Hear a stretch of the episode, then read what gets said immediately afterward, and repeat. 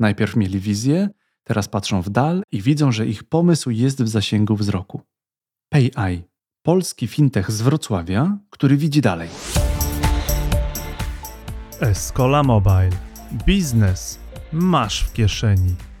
Technologia, którą rozwija PayEye, nie wymaga karty, telefonu, chipa czy jakiegokolwiek innego akcesorium.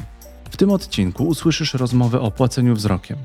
Za bilet, za kawę, za aquapark, a wszystko zaczęło się, gdy nasz gość zapomniał portfela.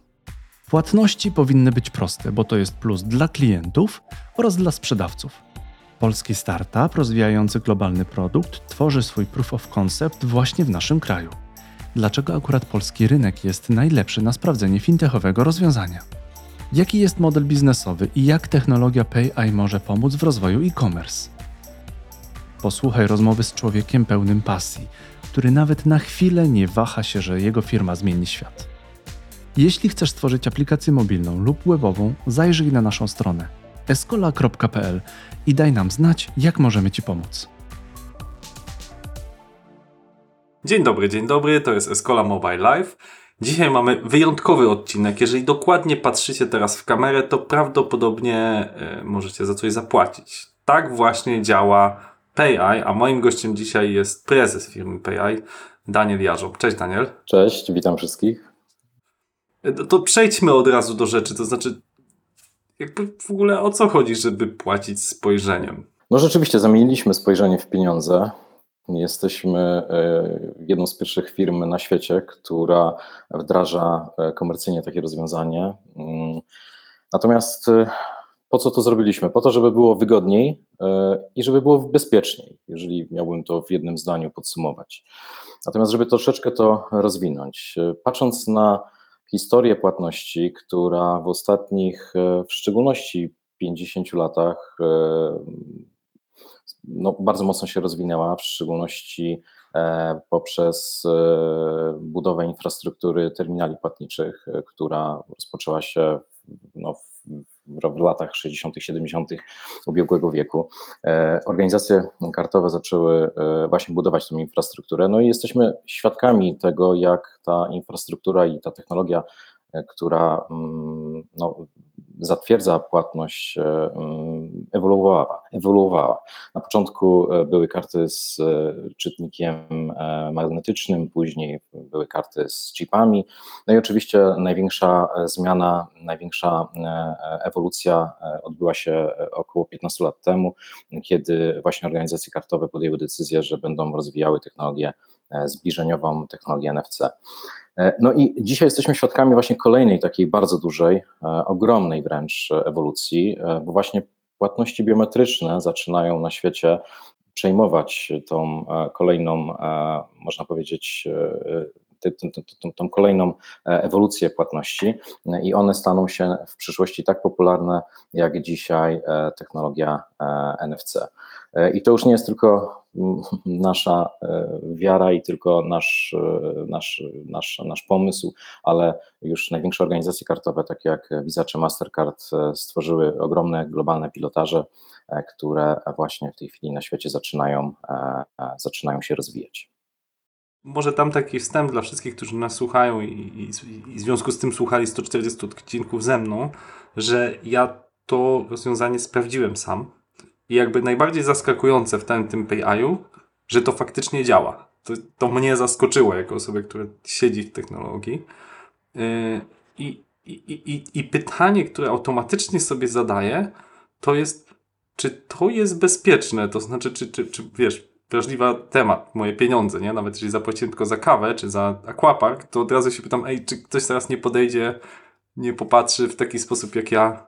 Znaczy, generalnie, żeby odpowiedzieć na to pytanie, to może powiem w taki sposób, że mm, biometria jest najbezpieczniejszą formą identyfikacji e, człowieka i e, w tej chwili nie tylko w obszarze płatności, ale we wszystkich e, obszarach, gdzie identyfikacja odgrywa kluczową rolę, biometria się bardzo mocno rozwija. E, Widzimy doskonale, że nawet na naszym wrocławskim lotnisku już mamy bramki biometryczne, dzięki którym możemy przechodzić bardzo szybko, bardzo wygodnie i sprawnie przez granice naszego państwa.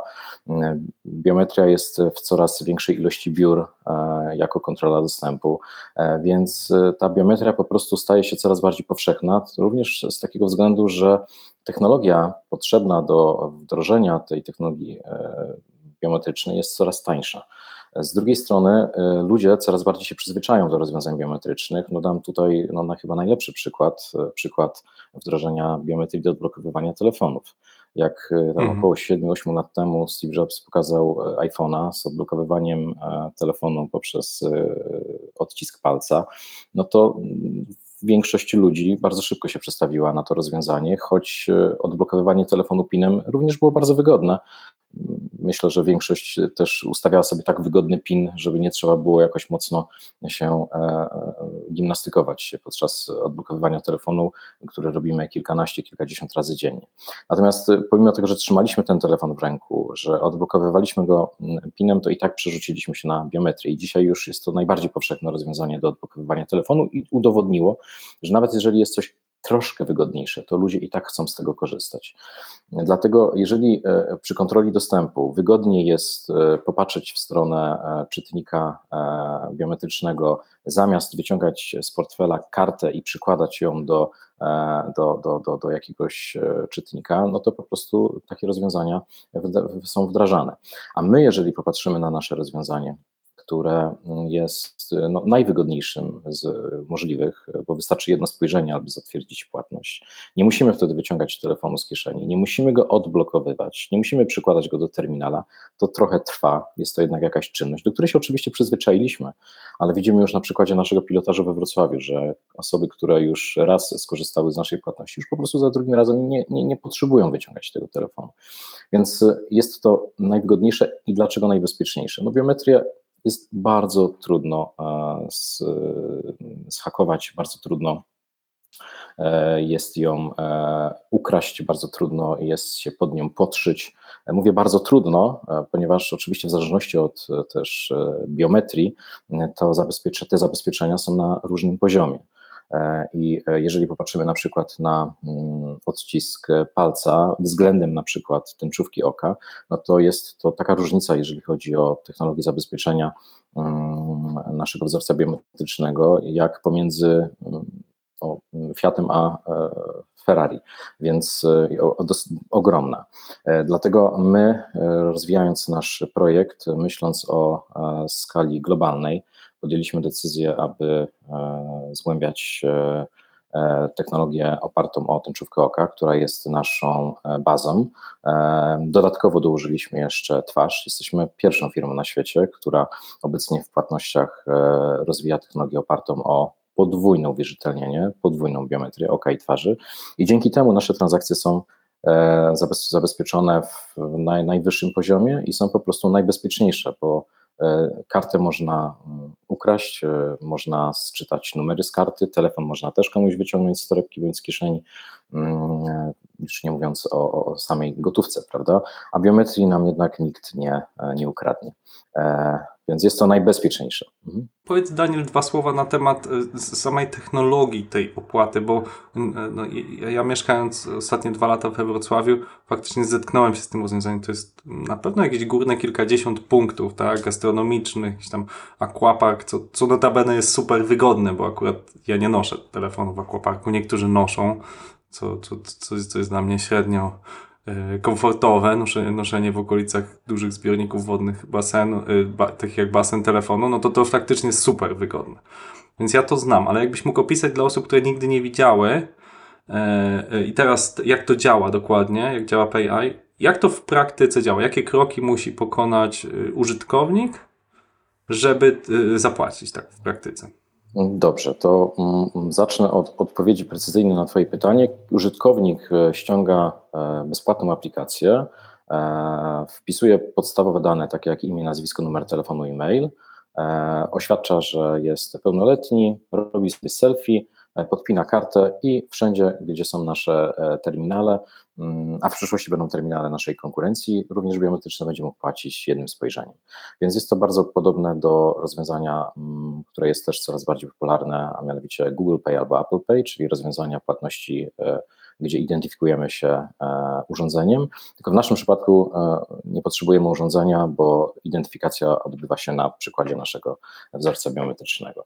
Mm, więc tyle, jeżeli chodzi o e, obszar użytkowników. Natomiast jeżeli chodzi o obszar merchantów, czyli naszych, naszych inaczej mówiąc, sklepów, no, potrzebny jest, potrzebna jest wymiana terminala na ten, który ma czytnik biometryczny. Więc dokładnie tak samo jak 15 lat temu trzeba było wymieniać wszystkie terminale płatnicze na świecie na te, które mają czytniki NFC, mm, no to dokładnie tak samo dzisiaj wymienia się terminale e, co jakiś czas, u niektórych merchantów co dwa lata, u niektórych co trzy lata, e, u niektórych co rok e, i wtedy mm, bierze się zazwyczaj te najnowsze, które są na rynku.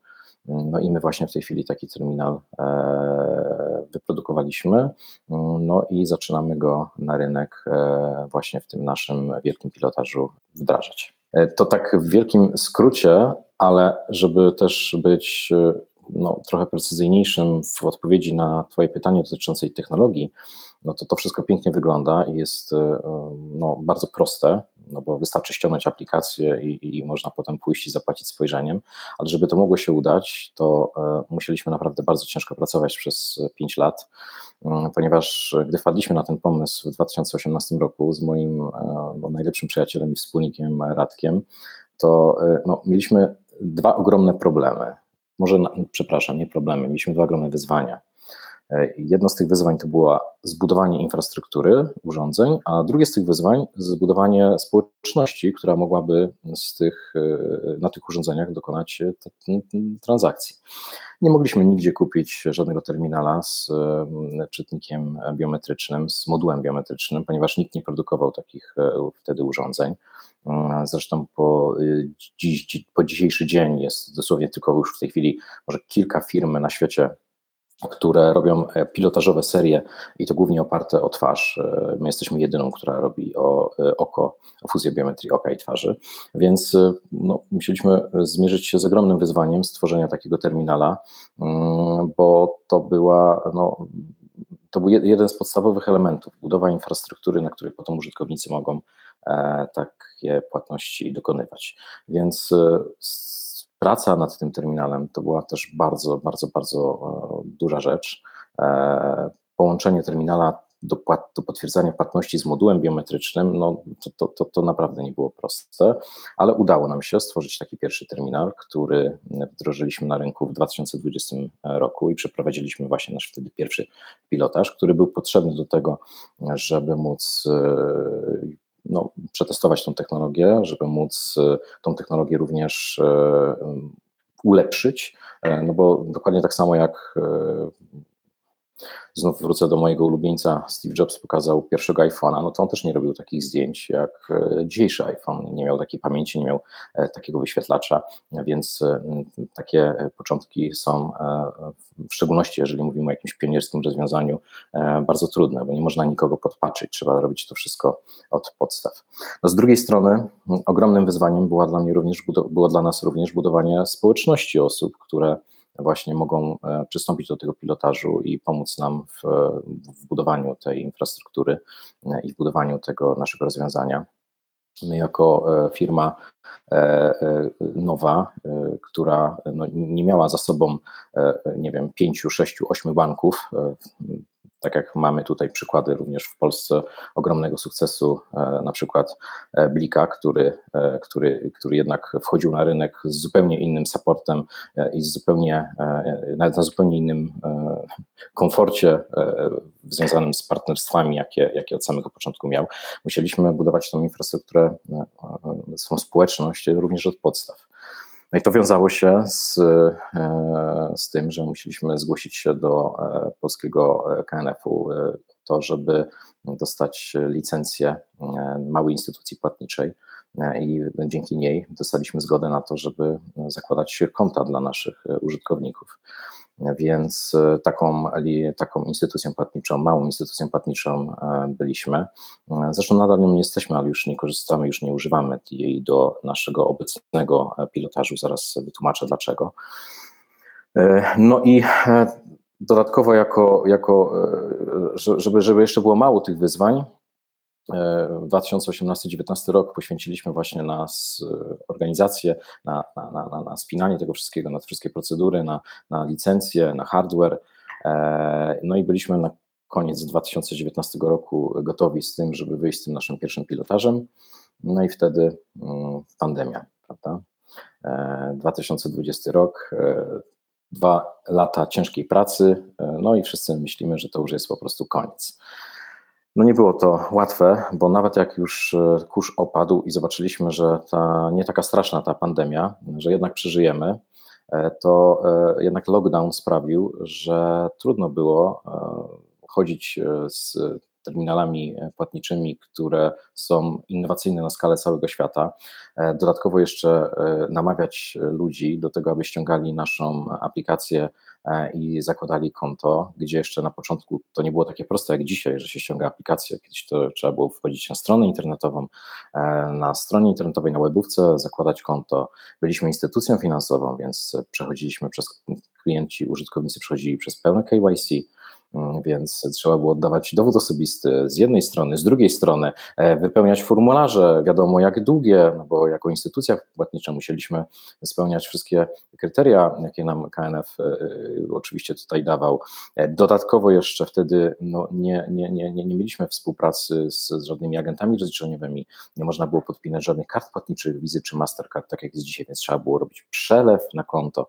Więc domyślasz się, że no, user experience... To było rozwiązanie dla prawdziwych e, geeków, tak? To znaczy, jakby poziom niewygody, który opisujesz, sprawia, że naprawdę trzeba było was lubić, żeby to zrobić i, te, i, i faktycznie to rozwiązanie przy swojej innowacyjności, mm, tak jak mówisz, wymaga często pójścia do danego punktu, tak? Nie wiem, gastronomicznego czy, czy do danego merchanta, żeby pokazać, że to naprawdę działa. Tak e, przypomina mi się, jak, jak, jak rozmawialiśmy a propos Booksy tutaj, wielokrotnie, że to 10 lat temu to trzeba chodzić od tego barbera do fryzjera i pokazywać o co w ogóle chodzi z rezerwowaniem wizyt. Teraz to oni sami się zgłaszają, ale to, to trzeba było 10 lat pracy na to. No wiesz co, myślę, że jeżeli któryś z merchantów w tej chwili mnie ogląda, to przypomina sobie, jak chodziłem z plecakiem e, z punktu do punktu razem z moim wspólnikiem w pandemii w maseczce i e, od punktu do punktu pukając w drzwi e, opowiadałem o projekcie, pokazywałem terminal, przekonywałem, że to jest początek czegoś wielkiego, że jesteśmy e, częścią globalnej przemiany e, płatności. Naprawdę to nie był prosty czas i trzeba było naprawdę wyjątkowej determinacji, wytrwałości i, i, i, i jeszcze raz powiem determinacji, żeby, żeby nam się udało. Natomiast e, no, udało się przez te dwa lata. E, zrobiliśmy e, około 10 tysięcy transakcji z około 2,5 tysiąca klientów, więc zrobiliśmy największy na świecie komercyjny pilotaż płatności opartych o oko. No i wtedy dostrzegli nas już więksi partnerzy, dostrzegła nas organizacja Wizy, Mastercard, dostrzegli nas e, również agenci rozliczeniowi, nawiązaliśmy fantastyczną, fantastyczną współpracę z firmą IT Card, e, która w tej chwili z nami oficjalnie e, działa i rozlicza nam transakcje, więc dzisiaj po tym pierwszym pilotażu udało nam się już przejść do kolejnego etapu, który oczywiście od samego początku był zaplanowany, a mianowicie w tej chwili już nie jesteśmy instytucją finansową, jesteśmy w tej chwili tylko e, dostawcą technologii, e, czyli e, takim prowajderem technologicznym. Dzięki temu schodzi z nas bardzo duży ciężar compliance'owy e, i możemy e, dużo łatwiej skalować naszą usługę na całym świecie. Od samego początku taka była idea. Więc dzisiaj już nie dotykamy pieniędzy. Dzisiaj jesteśmy tylko firmą, która dostarcza technologię identyfikacji, e, a łączymy się z agentami rozliczeniowymi, z agentem rozliczeniowym, który za nas te pieniądze będzie w stanie, znaczy w stanie, który za nas tymi pieniędzmi zarządza, prawda, i rozlicza. Więc tak jak powiedziałem, ten pierwszy pilotaż był potrzebny do tego, żeby udowodnić wszystkim, że jesteśmy firmą wiarygodną, że damy radę zbudować terminal płatniczy, że nasze algorytmy będą działać, że nie będzie żadnych pomyłek, że użytkownicy będą chcieli z tego korzystać, że merchanci będą chcieli również mieć u siebie taką technologię.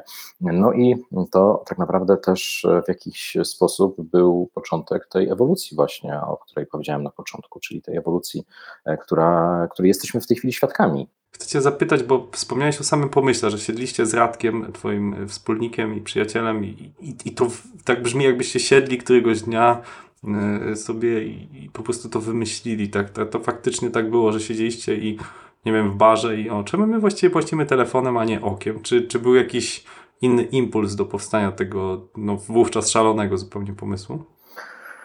Wiesz co, e, no był, był jeszcze mały taki impuls. E, ja nie zapomnę tego nigdy. To był maj 2018 rok. E, byliśmy w jednej z wrocławskich restauracji, no i jedliśmy sobie tam jakiś, jakiś obiad. I wtedy mm, przyszedł kelner. Ja miałem nadzieję, że Radek zapłaci, bo nie miałem przy sobie portfela. Radek nie miał portfela, myślał, że ja zapłacę. Oczywiście się jak zwykle o to posprzeczaliśmy. No i tacy zirytowani powiedziałem, że to jest po prostu chore, że mamy już e, latające samochody, a dalej trzeba mieć przy sobie portfel, e, żeby trzeba było płacić. No. I wtedy e, właśnie tak zaczęliśmy ten temat zgłębiać. No i zobaczyliśmy, nie ukrywam, zobaczyliśmy na internecie informację, to było wtedy chyba na Wirtualnej Polsce, że właśnie w 2017 roku pierwsza na świecie historyczna płatność Alipaya w KFC w Chinach jak to zobaczyliśmy, to po prostu mówimy, Matko Boska, jaki super pomysł, prawda? E, no i wtedy zaczęła się po prostu ta nasza, ta nasza bardzo mocna e, weryfikacja tych, tych, tych, tych wszystkich w ogóle na tamtą chwilę pomysłów e, związanych z biometrią w płatnościach. Okazało się, że tylko i wyłącznie właśnie Alipay w Chinach jako jedyna i pierwsza firma coś takiego wdrożyła.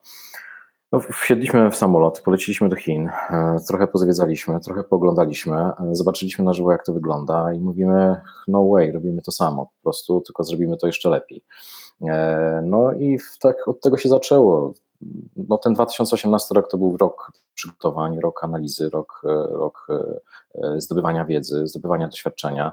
E, dzięki Bogu ani ja, ani Radek nie mieliśmy kompletnie doświadczenia w płatnościach, ani w biometrii, e, bo jakbyśmy mieli, to na pewno by nam się nie udało tego zrobić. Uwierz mi, mieliśmy na początku setki spotkań z firmami, które produkowały terminale, z agentami rozliczeniowymi, z bankami, z osobami, które pracowały u agentów rozliczeniowych i po każdym takim spotkaniu, absolutnie po każdym takim spotkaniu wszyscy pukali się w głowę i mówili, że to jest niemożliwe, prawda? A im bardziej mówili nam, że to jest niemożliwe, to tym bardziej nam się chciało udowodnić wszystkim, że nam się po prostu uda. E, więc, e, więc no, jestem bardzo dumny z tego, że nam się udało, bo e, jednak mamy już dzisiaj drugą wersję naszego terminala, który jest też unikatowy na skalę całego świata. Jest jeszcze bardziej zaawansowany nawet niż ten, który jest używany powszechnie w Chinach. Firma Alipay, firma Alipay czy WeChat, no oni są też zintegrowani z rządem, więc nie mogą sobie wdrożyć fuzji biometrii, bo jednak u nich działa identyfikacja oparta o twarz.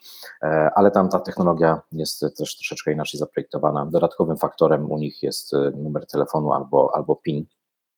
My wiedzieliśmy od samego początku, że e, żeby użytkownicy chcieli korzystać z naszego rozwiązania, ono musi być po prostu wygodniejsze. Wygodniejsze niż przełożenie telefonu, bądź wygodniejsze niż przełożenie karty do terminala.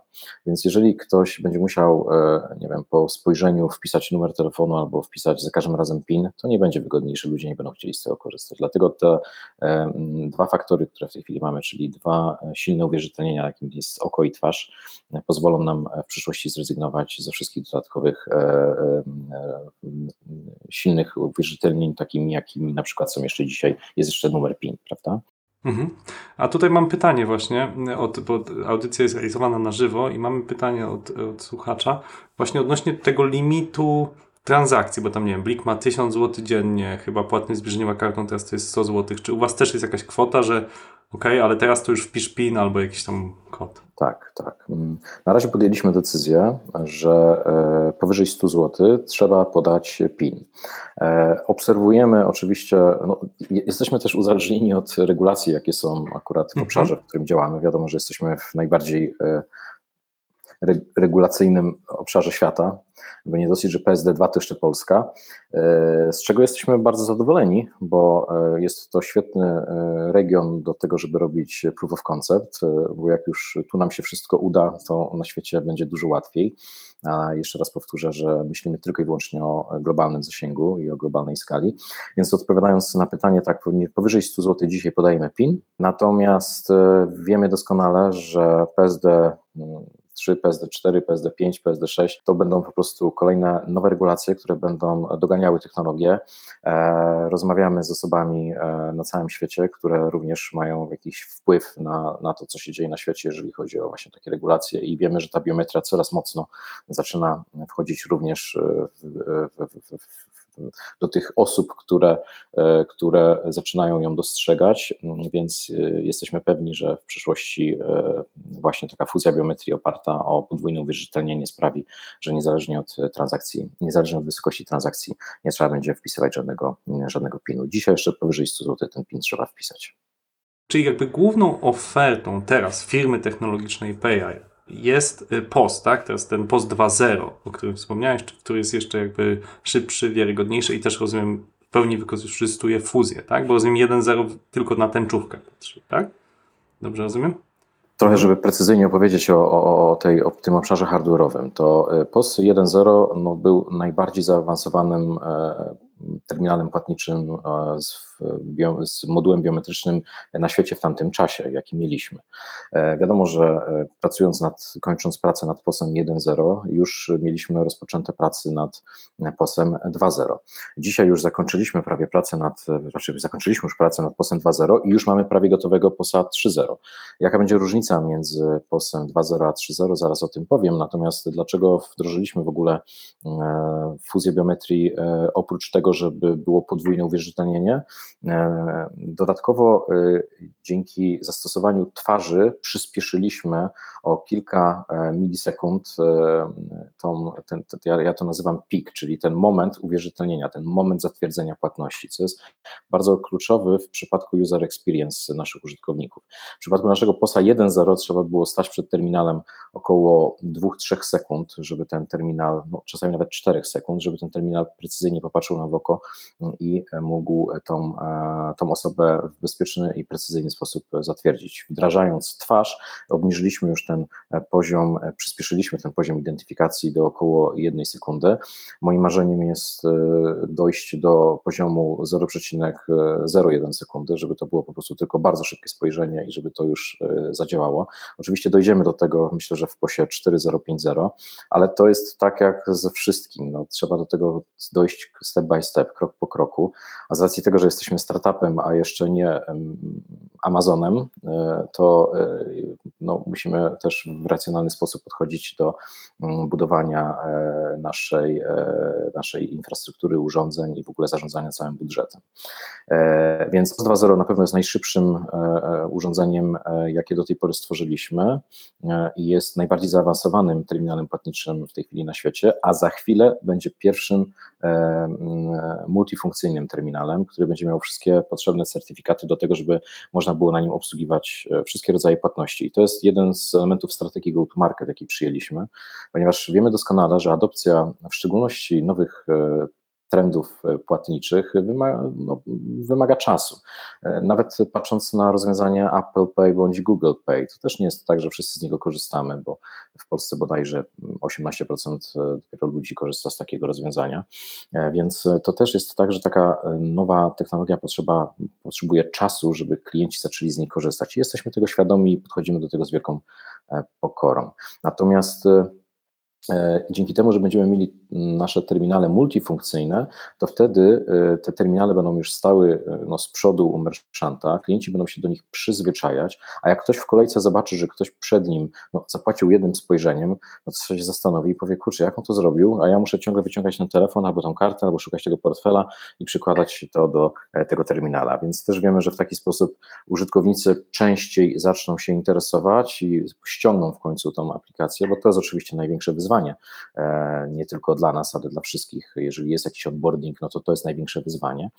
Mm, Dlatego taka strategia, żeby ten POS był multifunkcyjny, bo wtedy też merchanci, którzy nie będą mieli już dwóch urządzeń, tak jak dzisiaj jeszcze przy tym pilotażu, jednak to nasze urządzenie jest numerem dwa, ale w przyszłości ono będzie numerem jeden, będzie obsługiwać wszystkie rodzaje płatności. Zbliżeniowe, karty, chipy, blika. Dzięki temu, że jest Android w środku, jest też, jest też flexible i na wszystkie inne rozwiązania, nawet kasowe, Dlatego e, jeszcze potrzebujemy z czterech, e, maksymalnie pięciu miesięcy, żeby właśnie to urządzenie stało się multifunkcyjne i wtedy e, już ta strategia też sprzedażowa będzie zupełnie inaczej wyglądała niż dzisiaj. To, to, to ważne, co wspomniałeś właśnie o tej cierpliwości i tak jak działa krzywa innowacji, bo to jest dość w literaturze dobrze opisane, że że jest to 2% użytkowników, którzy po prostu lubią eksperymentować. Y, to jest dla chętnych i zawsze będzie ten 2% ludzi, którzy zaeksperymentują, natomiast y, im mniejsza, tak jak mówisz, jest bariera wejścia, im łatwiej coś zrobić i to zarówno po stronie użytkownika, jak i po stronie y, sprzedawcy, tym więcej osób z tego w krótkim czasie skorzysta. Myślę, że teraz w szczególności podczas po covid przyzwyczailiśmy się do aplikacji, przyzwyczailiśmy się do tego, że banki dosłownie wymuszają na nas w tej chwili zakładanie aplikacji. Kiedyś można było pójść do banku, założyć konto w banku, dostać kartę i już nią płacić. Dzisiaj nie wiem, czy jest jeszcze jakiś bank, który nie wymaga od nas założenia aplikacji i, e, i dopiero wtedy konto jest aktywne. Więc ludzie zaczynają się przyzwyczaić do tej aplikacji, więc e, to jest już też duży plus dla nas. Kolejna sprawa jest taka, że mm, my mamy e, no, wyprzedzam trochę, wyprzedzam trochę w tej chwili tą, tą, tą naszą dyskusję, bo naszym w ogóle takim celem e, ostatecznym jest e, stworzenie, mm, wypromowanie naszej aplikacji jako globalnej aplikacji, która będzie najbardziej popularną aplikacją do zakupów na świecie, bo oprócz tego, że e, dzięki PI można zapłacić jednym spojrzeniem w sklepach stacjonarnych, no to właśnie tym kwartale rozpoczynamy nasz projekt, do którego się przygotowywaliśmy przez ostatnie również dwa lata, a mianowicie dzięki aplikacji PI będzie można zapłacić w e-commerce i to też będzie mm, no, mm, fajna rewolucja, ewolucja. O, to będzie lepsze. Okej, okay, okej. Okay. No tak, no bo technologia tak jak ta, ta, ta, ta może być stosowana do właściwie wszelkich płatności ale to, to, to, muszę Cię zapytać w końcu o model biznesowy, bo przygotowałem się do naszej rozmowy, szukałem tam długiej listy inwestorów, więc jakbyś mógł powiedzieć właśnie, jakby kto, kto płaci za ten rozwój, za ten, ten R&D, który, który jest spory.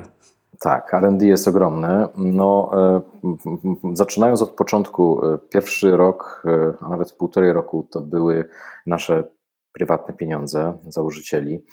E, później udało się e, dopiąć e, pierwszego, pierwszego, pierwszy grant z Unii Europejskiej. To, była dla nas, to był dla nas niesamowity zastrzyk gotówki. Udało nam się dopiąć prawie 2,5 miliona euro, mm, co no, dla małego startupu było ogromną i nadal jest ogromną kwotą.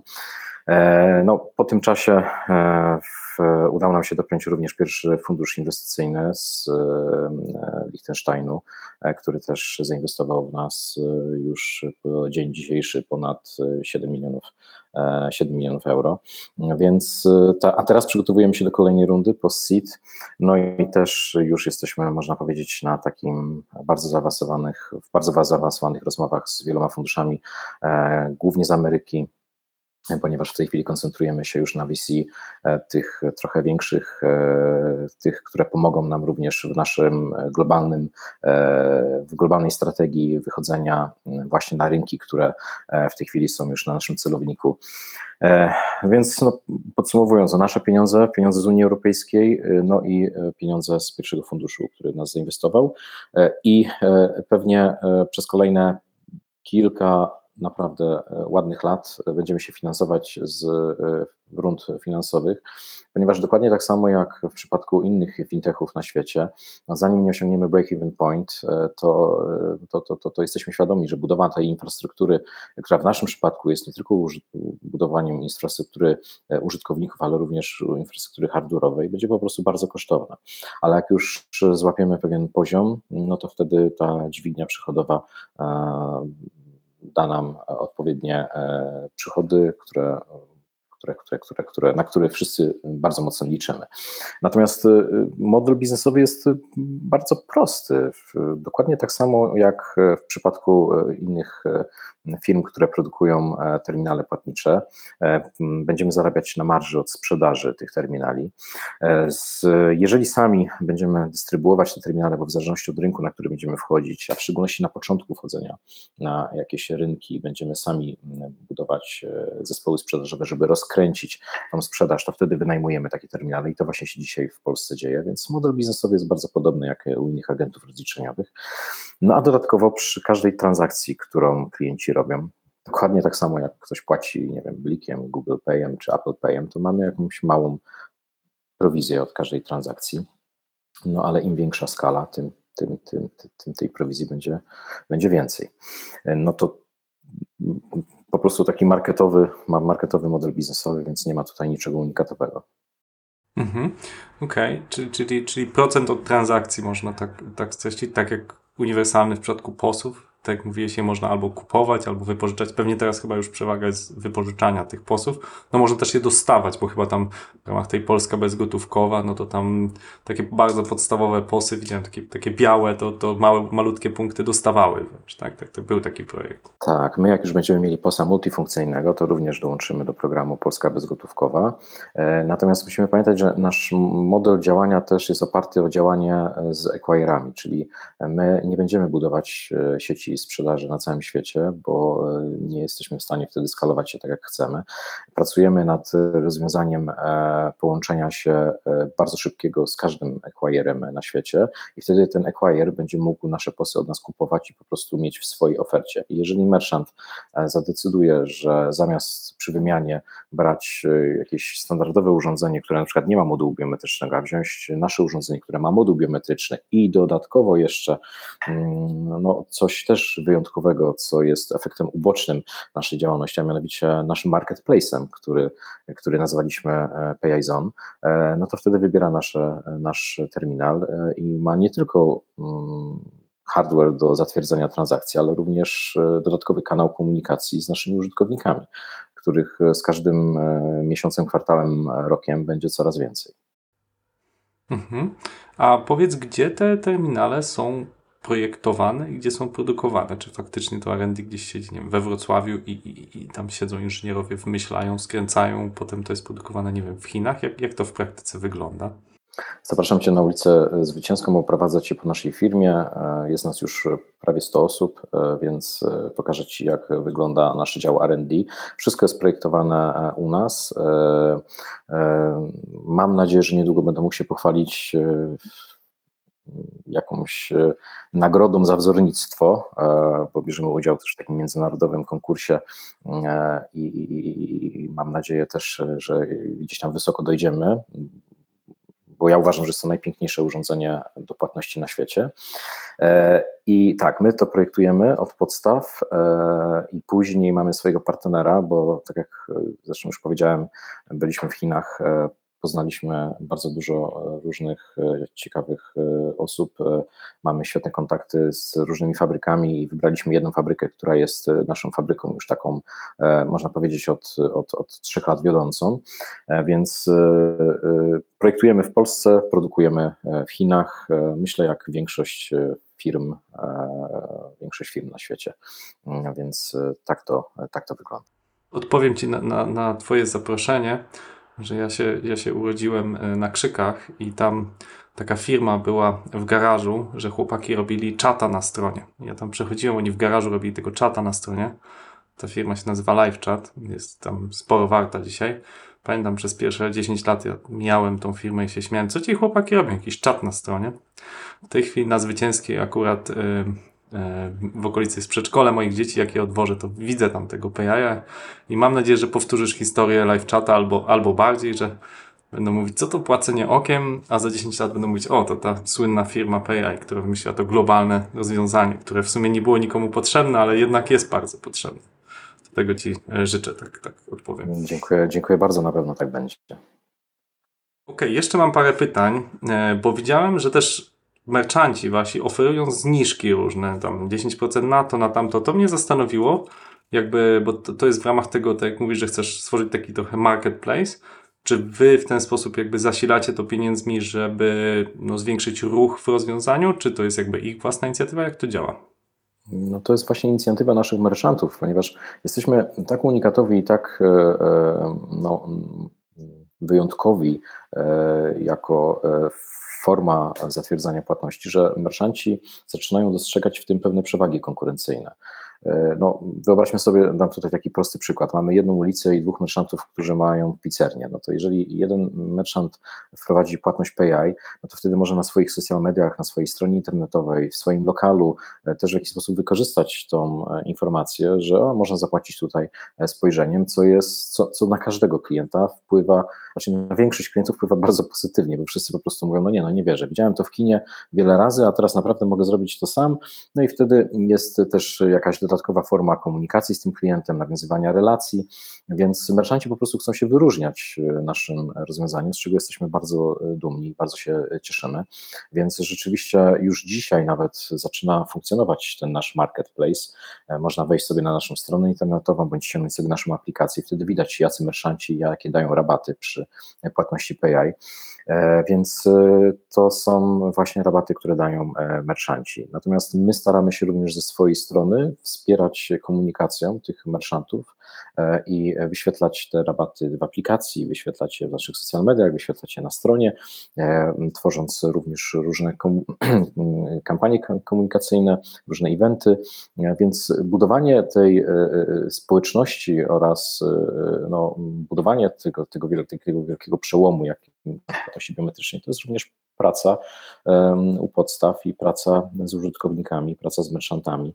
E, I zależy nam na każdej osobie, która po prostu się dowie w taki sposób o naszym nowym e, innowacyjnym rozwiązaniu, bo to, to jest właśnie ten efekt kuli śnieżnej, e, który, który, który wymaga na początku ogromnej pracy. Mhm.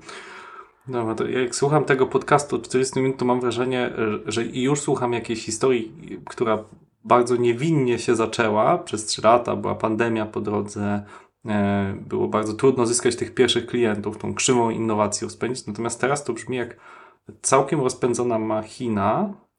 E, mimo, że tak jak wspomniałeś, to jest, to jest 10 tysięcy transakcji, to co jeszcze nie jest w liczbach bezwzględnych tak dużo w porównaniu z tym, ile dzieje się z innych, in, innych rozwiązań. Więc chciałbym... No już nie 10, już 16.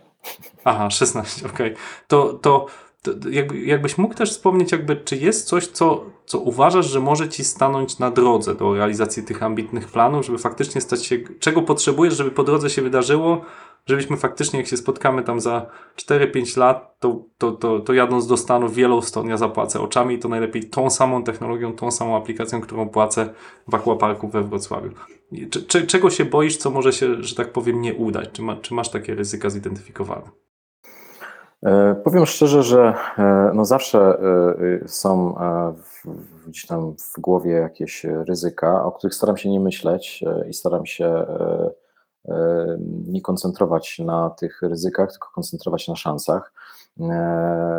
Z jednej strony to, że jesteśmy w Polsce i działamy w rozpoczynamy robić to proof of concept i to MVP e, na naszym rynku, jest to dla nas e, fantastyczny rynek, bo Polska jest bardzo chłonna, jest e, też jedynym pierwszym państwem na świecie, które ma stuprocentową infrastrukturę urządzeń z czytnikami NFC. Polacy lubią nowe technologie, więc na Proof of Concept Polska jest no, miejscem najlepszym e, do tego, żeby też e, rozkręcić biznes. Ale z drugiej strony, gdybyśmy byli w Dolinie Krzemowej, to już e, zupełnie inaczej wyglądałaby nasza sytuacja.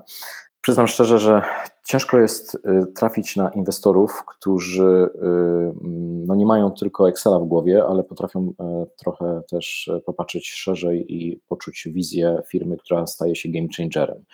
Więc dlatego koncentrujemy się w tej chwili na Stanach Zjednoczonych. Mamy tam coraz większy networking, rozmawiamy z coraz ciekawszymi funduszami i to jest nasz cel, aby w tej chwili no, troszeczkę już zacząć się koncentrować na rozwijaniu naszej naszej e, usługi e, w Stanach Zjednoczonych e, i to się właśnie w tej chwili już dzieje. Jesteśmy pewni na 100%, że w pierwszym półroczu tego roku zaczniemy nasz pilotaż w Stanach Zjednoczonych. Wtedy dostrzegą nas no, większa, większa rzesza e, nie tylko inwestorów, ale również przyszłych partnerów, z którymi będziemy e, rozwijać nasz projekt. Tak jak powiedziałem, nasz projekt to nie jest tylko offline, e, który potrzebuje bardzo dużo czasu na wymianę tych urządzeń na całym świecie, ale to jest również e-commerce. E-commerce jest dużo szybszy w skalowaniu. Poza tym e, są rynki na świecie, które e, no, mają trochę inne nawyki użytkowników. Właśnie takim rynkiem jest, są Stany Zjednoczone. Tam nie płaci się w e-commerce naszym kochanym polskim blikiem mm, lub pay by, pay by linkami, tam się płaci kartami e, płatniczymi, a poza tym Stany Zjednoczone to jest rynek największych fraudów na kartach płatniczych na świecie, a my dzięki naszemu rozwiązaniu roz, rozwiązujemy ten problem w 100%. Nie ma możliwości, żeby ktoś no, podpiął E, znaczy żeby ktoś zapłacił biometrycznie e, e, i żeby potem ta transakcja była w jakiś sposób no, zhakowana, czy, czy, czy, czy, czy tak jak powiedziałem, no, Ameryka jest największym rynkiem fraudów na kartach płatniczych na świecie. Dlatego bardzo się w tej chwili koncentrujemy, żeby tam budować E, już oddział i tam będziemy e, z nowymi inwestorami rozwijać nasz projekt już na szerszą e, skalę. Więc dumnie mogę też powiedzieć, że już mamy właśnie w styczniu założyliśmy oddział w Stanach, zaczynamy budować zespół, spinamy, tak jak powiedziałem, inwestorów i ten rok to będzie rok PI, który na pewno mm, będzie dla nas absolutnie kluczowy pod kątem rozwoju. Czyli już rozumiem, założyliście nawet y, prawne, tak? Entity gdzieś tam w Delaware, czy, czy, czy gdzieś tam, gdzie się te Dokładnie w Delaware. Do, dokładnie, dokładnie w Delaware po analizie kilkunastu stanów my również podjęliśmy decyzję, że tam będzie najlepsze miejsce na headquarters. Oczywiście jesteśmy również w Dubaju e, i tam też pracujemy nad e, dokończeniem wszystkich zgód i licencji, żeby móc rozpocząć nasz pilotaż, ponieważ Zjednoczone Emiraty Arabskie generalnie to jest rynek, który jest bardzo chłonny, jeżeli chodzi o biometrię. Oni z kolei są bardzo otwarci na rozwiązania biometryczne w offline, więc tam też zespół pracuje nad tym, żeby móc rozpocząć tam pilotaż. Tylko tak jak powiedziałem, no na razie jesteśmy jeszcze y, y, skromnym startupem z Wrocławia, z ograniczonym budżetem. Bardzo chcielibyśmy robić y, więcej, ale no musimy poczekać jednak na nowych inwestorów, z którymi będziemy w stanie zdywersyfikować nasze działania i, i pójść zgodnie z naszą wizją na kolejny rok. Ale patrząc na naszą historię, krok po kroku realizujemy nasze plany, krok po kroku realizujemy nasze cele, więc mamy bardzo precyzyjnie e, zaplanowany już ten rok i jesteśmy pewni, że nam się wszystko uda. Super. Jeszcze jedną rzecz muszę zapytać, bo, bo zapytałem Cię o te ryzyka nie przypadkiem, bo coś, co, co automatycznie mi się zapala w głowie, gdy mówimy o innowacji hardware'owej też, e, w sensie, że ciężko nam oczy ukraść, więc ja zakładam, że akurat ryzyko kradzieży jest niewielkie. Ktoś musiałby, jedyne, jedyne niebezpieczeństwo, jakie widzę, że ktoś włamałby się na naszą aplikację i zmieniłby nasz wzór biometryczny. Takie jedyne ryzyko ja widzę, czy nie wiem, czy miałeś jakiekolwiek takie inne ryzyka, które kalkulowałeś? Nie ma takiej możliwości, też tego nie powiedziałem. My w naszej infrastrukturze nie przechowujemy żadnych zdjęć. Mamy tak zaprojektowaną technologię, że w czasie rzeczywistym przetwarzamy zdjęcie na specjalny kod, który jeszcze dodatkowo szyfrujemy, wysyłamy go do naszego clouda. Cała firma od samego początku, od 2018 roku była budowana w cloudzie, więc jesteśmy też jedną z pierwszych firm, która od samego początku budowała wszystko w cloudzie, więc nie musimy nic z czego przenosić. E, I mm, nie, nie ma możliwości e, e, Prze, prze, nie ma możliwości, aby ktoś przejął jakiekolwiek zdjęcia albo naszych wzorców biometrycznych, bo my po prostu ich nie mamy. My, my przetwarzamy na naszych urządzeniach zdjęcie w kod i potem ten kod, ten, ten, ten PI kod, tak go nazwaliśmy, identyfikuje nas przy każdym, e, przy każdym urządzeniu, e, a nawet jeżeli ktoś by jakimś cudem taki kod przejął, to nie jest w stanie z tego kodu odtworzyć zdjęcia. E, więc tak zostało to zaprojektowane, mm, dlatego jest to w 100% bezpieczne. To jeszcze zadam jedno pytanie od słuchacza, od Sebastiana. E, fana blockchaina, czy, czy gdzieś tam jest użyta ta kryptografia znana z schematów blokowych, czy to, czy to jest inna kryptografia? Mm, to jest inna kryptografia. Hmm? To teraz moje pytanie, z którym ja bardzo czekam, czyli własność intelektualna. To znaczy, jak, ja pytałem Cię o te ryzyka, bo jedyne, czego ja bym się na Twoim miejscu bał, to to, że ktoś zaraz weźmie 50 milionów, 100 milionów dolarów, rzuci nie 100 inżynierów, ale 500 i będzie próbował zrobić coś bardzo podobnego. Może nie od razu się to uda, bo, no bo czas tu też, jest, też odgrywa znaczenie. Czy masz już jakieś zgłoszone, zarejestrowane patenty i inną ochronę własności intelektualnej, która sprawi, że komuś będzie to zadanie znacznie trudniejsze? Że tak, po pierwsze to e, chciałbym e, zaprosić całą konkurencję, czyli wszystkie firmy takie jak Ingenico, Verifone, Pax, Sunmi, żeby już przyszli i wzięli ode mnie właśnie ten moduł biometryczny, który dam im w prezencie, żeby zaczęli montować w swoich e, terminalach, bo mam, mamy dokładnie taką samą wizję, jak miał Elon Musk, jak budował Tesla. My chcemy jak najszybciej pomóc naszym, naszej konkurencji w budowaniu terminali z modułami biometrycznymi opartych o fuzję oka i twarzy, bo potem nasi klienci będą mieli szybciej dostępną infrastrukturę i będą mogli z niej korzystać nie tylko na infrastrukturze, którą buduje PAI, ale na infrastrukturze, którą buduje cały świat. Dokładnie tak samo jak Tesla nauczyła inne marki, bądź przyspieszyła tą adopcję samochodów elektrycznych, dzięki temu dzisiaj sprzedaje tych samochodów dużo więcej niż by sprzedawała, jakby była tylko sama na rynku. Dlatego nasz projekt to nie jest tylko moduł biometryczny, to nie jest tylko algorytm, to nie jest tylko aplikacja, to nie jest tylko hardware. My mamy cały ekosystem i ten cały ekosystem, łącznie z tą naszą międzynarodową, bardzo marketingową nazwą, daje nam tą przewagę, że to nie jest tylko jedna rzecz, którą trzeba e, skopiować i można robić to samo.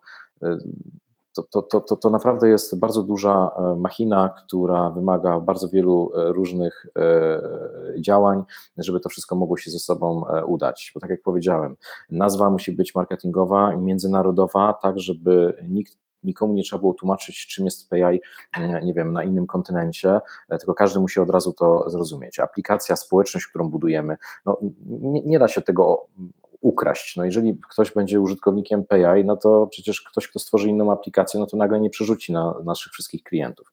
E, marketplace, który budujemy, relacje z merchantami, e, hardware, e, algorytmy, to, to, to naprawdę jest ogromna machina, więc to, to nie jest takie proste, żeby nas skopiować, ale odpowiadając na Twoje pytanie, oczywiście własność intelektualna, podstawowy tych najważniejszych urządzeń, czyli hardware'u, modułu biometrycznego, to jest wszystko nasze. Mamy również, mamy również rozpoczęte e, e, kwestie związane z patentem e, w Stanach Zjednoczonych, dlatego również na to zwracamy uwagę, ale jesteśmy spokojni, bo bariera wejścia do stworzenia czegoś takiego, co my mhm. stworzyliśmy, jest przeogromna. Okej, okay, no to drodzy słuchacze, widzicie jak rodzą się innowacje, jak rodzą się innowacje w fintechach. Ja Was zachęcam do pobrania tej aplikacji i wypróbowania, bo jest już nie tylko we Wrocławiu, widziałem w Poznaniu, chyba w Warszawie też jest parę znaczy, punktów. Aplikacja jest dostępna wszędzie, a teraz mhm. przygotowujemy się do wyjścia z naszymi e, terminalami już w te większe miasta w Polski i za chwilę będzie można płacić PIM w Trójmieście, w Warszawie, w Krakowie, w Poznaniu. Już można zresztą w Poznaniu i w Warszawie w komputroniku. E, natomiast no, bardzo ciekawie zapowiada się za chwilę nasz start w e-commerce. Zaczynamy rozmawiać naprawdę z dużymi partnerami e, w e-commerce i e, płatność w e-commerce będzie tak samo prosta jak płatność w offline. Mm, no, powiem tak, że to będzie chyba najprostsza płatność w e-commerce, jaką, jaką, jaką e, użytkownicy widzieli do tej pory. Ale to, to zdradź, czyli przez kamerę w tym momencie albo telefonu, ale też i komputera, jeśli jestem na komputerze? E, tak, to będzie, to będzie płatność w mgnieniu oka. Mhm. Okej, okay. no dla mnie super. Mam nadzieję, że za, y, za 3-4 lata y, będziemy słyszeć jeszcze więcej, chociaż jak Google tam się ugina od wyników, wpłać okiem, zapłać w mgnieniu oka, mam nadzieję, że za 3-4 lata naprawdę będzie to szeroko y, znane i rozpoznawalne rozwiązanie. Bardzo Ci dziękuję. Moim gościem był Daniel Jarząb, prezes PayEye. Dziękuję bardzo. Escola Mobile. Biznes masz w kieszeni. Serce rośnie, gdy polski fintech pomaga w rozwoju płatności.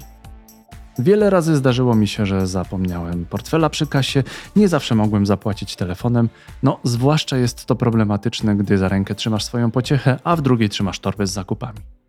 Biometryczne płatności to jest przyszłość, a jeszcze milej robi się, gdy wiemy, że te trendy wyznacza firma z Wrocławia. Coś, co widzieliśmy do tej pory w kinie, dziś możemy doświadczyć i zobaczyć na własne oczy. Jeśli ten podcast zainspirował Cię, znalazłeś w nim wiedzę lub po prostu spodobał Ci się odcinek, podziel się linkiem do niego na LinkedInie i Facebooku. Oznacz Krzysztofa Wojewodzica, a my pchniemy Twój post dalej. Dzielimy się wiedzą. W końcu Escola to po portugalsku szkoła. Miejsce, gdzie króluje wiedza i krąży między umysłami. Dziękujemy, że jesteś z nami. To był 133 odcinek podcastu Escola Mobile. Naszym gościem był Daniel Jarząb z PayEye. Rozmawialiśmy o płatnościach biometrycznych. Do usłyszenia.